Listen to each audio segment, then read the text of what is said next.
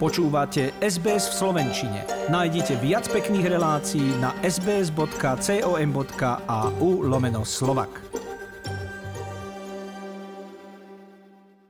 Na vládnom uznesení o núdzovom stave ešte, ako sa kedysi často vravelo, ani poriadne nevyschol atrament a už sa stalo toto rozhodnutie predmetov výmien názorov medzi koalíciou a opozíciou aj medzi právnikmi. Z politických škriepok sa črtá podanie na ústavný súd a výsledkom odbornej polemiky budú možno novely zákonov. Odštiepenci zo Smeru z novo vzniknutého hlasu kritizujú, že vláda nedostatočne zdôvodnila prijatie núdzového stavu. Ich predseda a bývalý premiér Peter Pellegrini hovorí, že v uznesení chýbajú fakty, na základe ktorých sa vláda rozhodla no aj akých práv a slobôd sa majú obmedzenia týkať. Pelegrini tiež vraj nerozumie, prečo vláda vyhlásila núdzový stav pre všetky segmenty a obáva sa, aby nedošlo k zneužitiu inštitútu. Šéf Smeru Robert Fico je ešte tvrdší. Tvrdí, že vyhlásenie o núdzovom stave je nekvalifikované a protiústavné. Vyzval vládu, že by ho mala zrušiť, vyhlásiť ho na novo s jasnými dôvodmi a uviesť, ktoré ľudské práva sa obmedzujú a ktoré nie. V opačnom prípade sa jeho strana obráti na ústavný súd. Fico si myslí, že kabinet obmedzil základné ľudské práva a slobody, napríklad právo zhromažďovať sa. Podľa šéfa Smeru sa totiž súčasná koalícia bojí hnevu občanov za to, ako nezvláda boj s koronakrízou pričom sa mu nepáči ani doba 45 dní a ani fakt, že bolo vyhlásené na celé územie krajiny a nie len na ohniska nákazy novým koronavírusom. Zákon hovorí, že štát, teda vláda, v čase núdzového stavu môže v zmysle zákona obmedziť základné práva a slobody, a to v nevyhnutnom rozsahu na nevyhnutný čas. Vláda ho môže vyhlásiť, ak došlo alebo bezprostredne hrozí, že dôjde k ohrozeniu života a zdravia osôb, životného prostredia alebo k ohrozeniu značných majetkových hodnôt. Najdlhšie môže v zmysle zákona trvať 90 dní. Vláda Igora Matoviča sa rozhodla pre polovičný čas. Premiér avizuje, že na základe toho, ako sa 45-dňový núdzový stav prejaví na vývoji zdravotnej situácie v krajine počas blížiaceho sa sviatku dušičiek, potom sa koalícia rozhodne, či ho predlží. Vláde ho odporúčil prijať ústredný krízový štáb.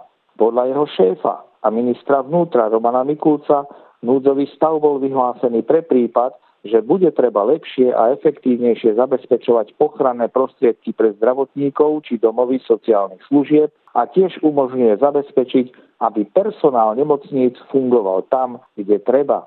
Mikulec pripustil, že počas blížiacich sa sviatkov všetkých svetých by mohol platiť zákaz vysádzania, tak ako to bolo počas Veľkej noci, ak nárast infikovaných bude pokračovať.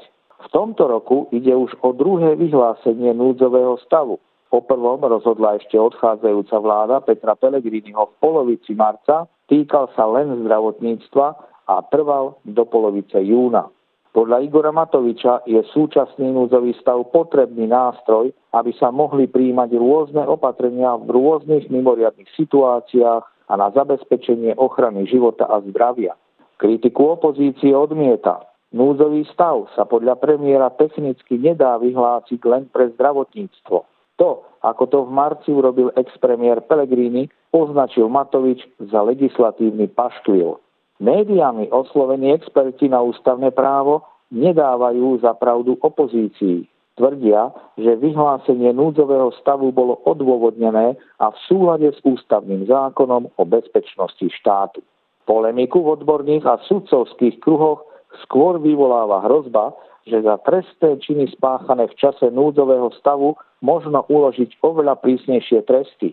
Pokiaľ vytiahol príklad Fico, by na svadobnej hostine za normálnych okolností došlo k potýčke medzi podguráženými svadobčanmi a policajtami a bežný človek by strčil do muža zákona, skončil by možno s podmienkou. Počas núdzového stavu však takémuto človeku hrozí za tento čin 10 až 15 rokov.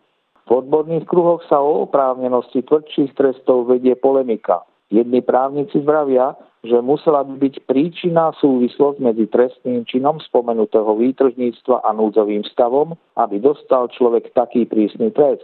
Iný názor majú sudcovia a prokurátori, podľa ktorých by sudca nemal inú možnosť, než prihliadať na to, že bol trestný čin spáchaný počas krízovej situácie.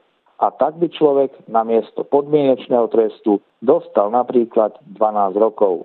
K tomuto druhému výkladu sa nepriamo prikláňa aj ministerka spravodlivosti Mária Kolíková. Hovorca ministerstva hovorí, že rezort spravodlivosti si uvedomuje drakonickosť niektorých trestov počas núdzového stavu a prikláňa sa k tomu, že najlepší krok v tejto situácii bude zrejme okamžitý zásah do súčasných platných zákonov a ich novelizácie.